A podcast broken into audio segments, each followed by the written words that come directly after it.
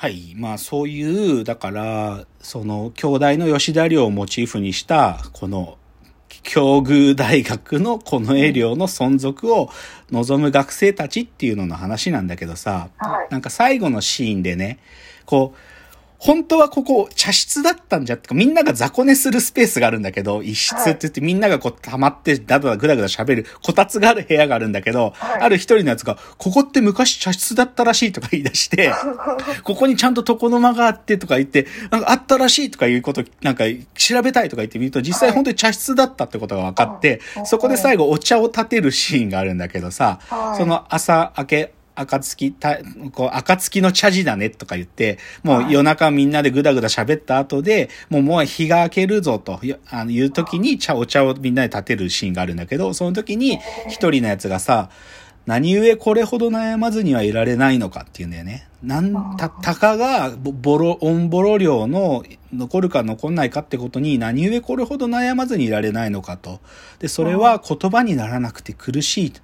でそれはまるで恋のようだっていうんだよね。だから、なんつうかさ、ぶっちゃけいろんな理由が、こう、大人たちが説得してくる理由の中でさ、壊れ、もう、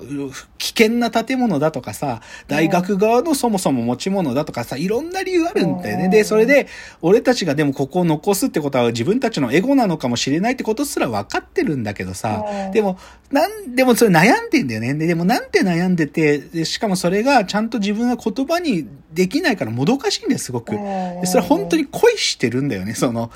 自分たちが最初に惹かれたあの量に今も恋してて、だそういう感情に近いってことを主人公たちが告白するっていう話ですごく面白いのね。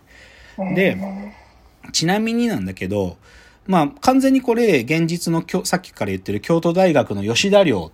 っていうね、そのはい。兄兄弟の存在する本当に1913年竣工の110、110何年もうできてか経ってる、その吉田寮の寮生追い出し問題ね、寮生たちをもう立ち退きしなさいっていう、その話とリンクしてて、あの、それでき、もう僕これきっかけで吉田寮のね、写真集とか買ったけどね、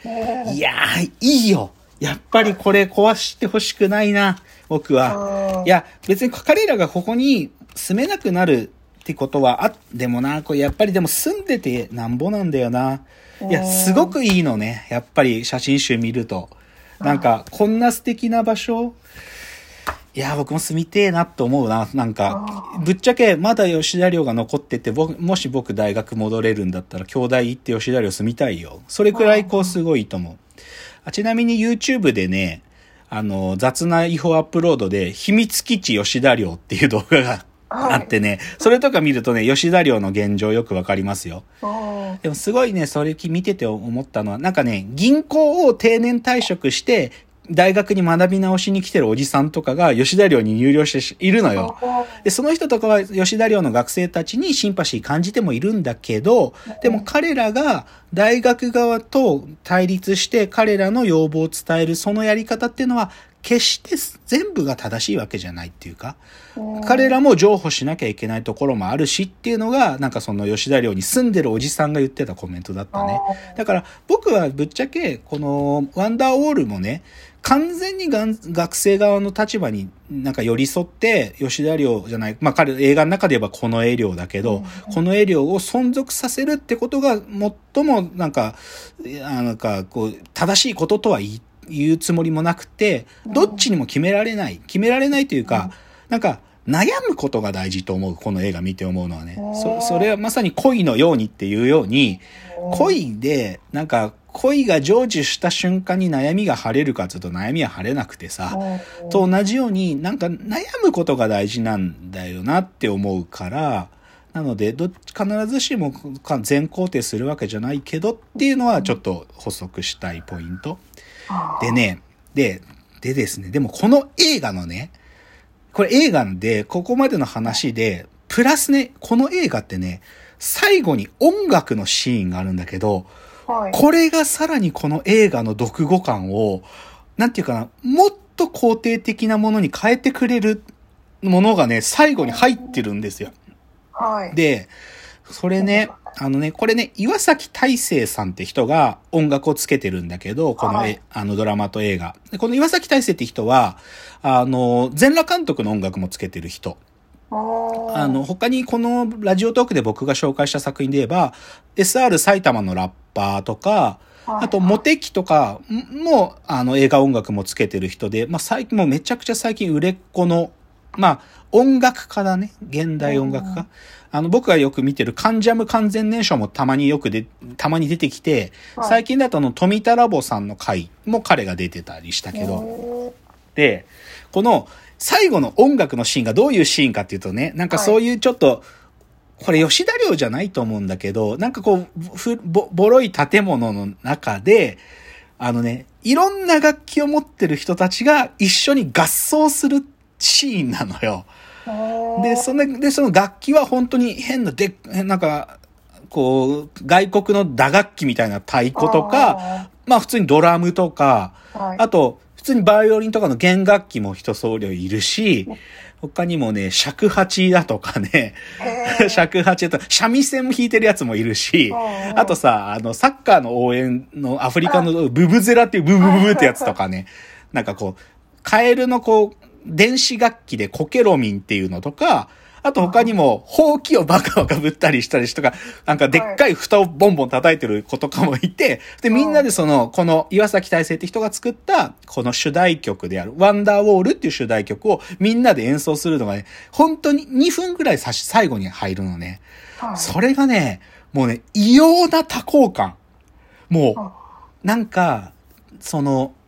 こうか、ワンダーウォールっていう映画だからさ、壁があったりして、わからん、伝わりきらないこの世界っていうのがあるけど、でもそれが、なんかこう、いろんな人たちが参加してる音楽で、なんかそれが一気になんか幸福なものにこう、反転するみたいなことが起こる、この音楽が入ってんのね。で、僕これぶっちゃけ先週からこのワンダーウォール発見して、この音楽部分僕ね、100回見てるよ。それくらい、もう、ちょっともうね、あまりに幸福な気持ちになる。で、で、それね、テレビドラマ版の時はそれがで終わってたんだけど、はい。映画の時にね、さらにその劇場版のためにこの音楽の続きの部分をさらにつけてあるのね。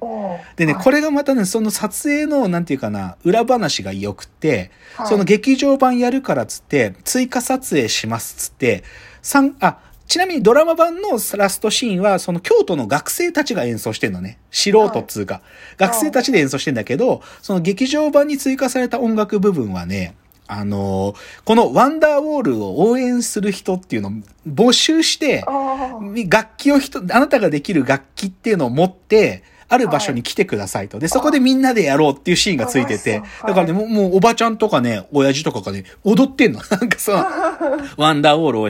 だからね、そういう、なんていうのかな、この映画に対して、すごくこう、まあ、シンパシー感じたりとか、まあ、なんか自分の大切なこと書いてるって思う人たちが多分それくらいいたんだよね。だから、だから僕も行きたかった、なんか知ってたら。今日、なんかね、京都のなんか酒蔵みたいなところでろ収録したらしいんだけど、行きたかった、なんかすごい幸福な感じがする。だからこれね、ぜひ音楽の部分もぜひおすすめ。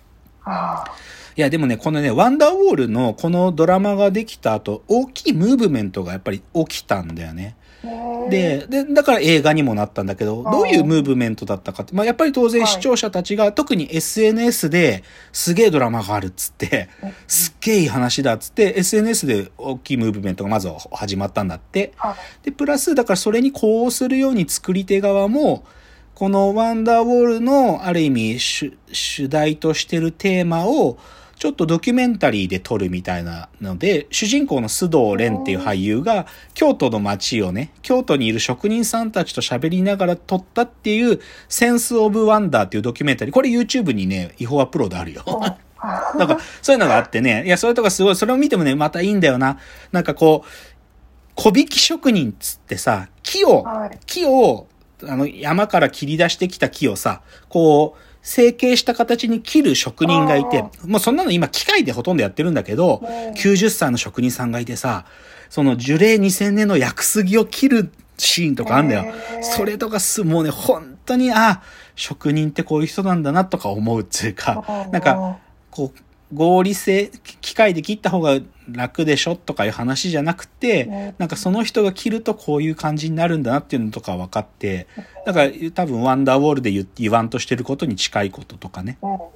まあ他にも本が出てて、ワンダーウォールのシナリオが書いてあるのと、あと、あの、メイキングの写真集のやつ。これ僕もか速攻買いましたけど。とかね、こういうのいろいろあるよね。で、ポイントはだけどね、これね、この後で今日喋るけど、脚本を渡辺彩さんって方が脚本を書いてるんですよ。はい。あの、ドラマで、これは NHK の京都放送局が渡辺彩に学生寮を主題にしたえドラマを作りたいっつって渡辺彩におね、あの相談したら、渡辺彩が自分でいろいろ調べて、だったらが大学と学生寮が対立する話を書きたいと。うんだから渡辺彩がこの映画の骨格を作ってるんだけど、その渡辺彩が、おなんかこの脚本書いた後で、多分すごくこのドラマに思い入れが出たんだと思うんだよね。うんだから実際映画化はなぜ完成したかっていうと、渡辺彩が劇場化に向けて本人が動き出したの。珍しいケース。ー脚本家が先頭に立って動き出して、プロモーションとかイベントとかやったりして、劇場化の機運を高めて NHK を説得して劇場化に至ってるっていうのが面白いところだと思う。うん。だからね、多分相当渡辺彩さんもこの作品作る時に思い入れが、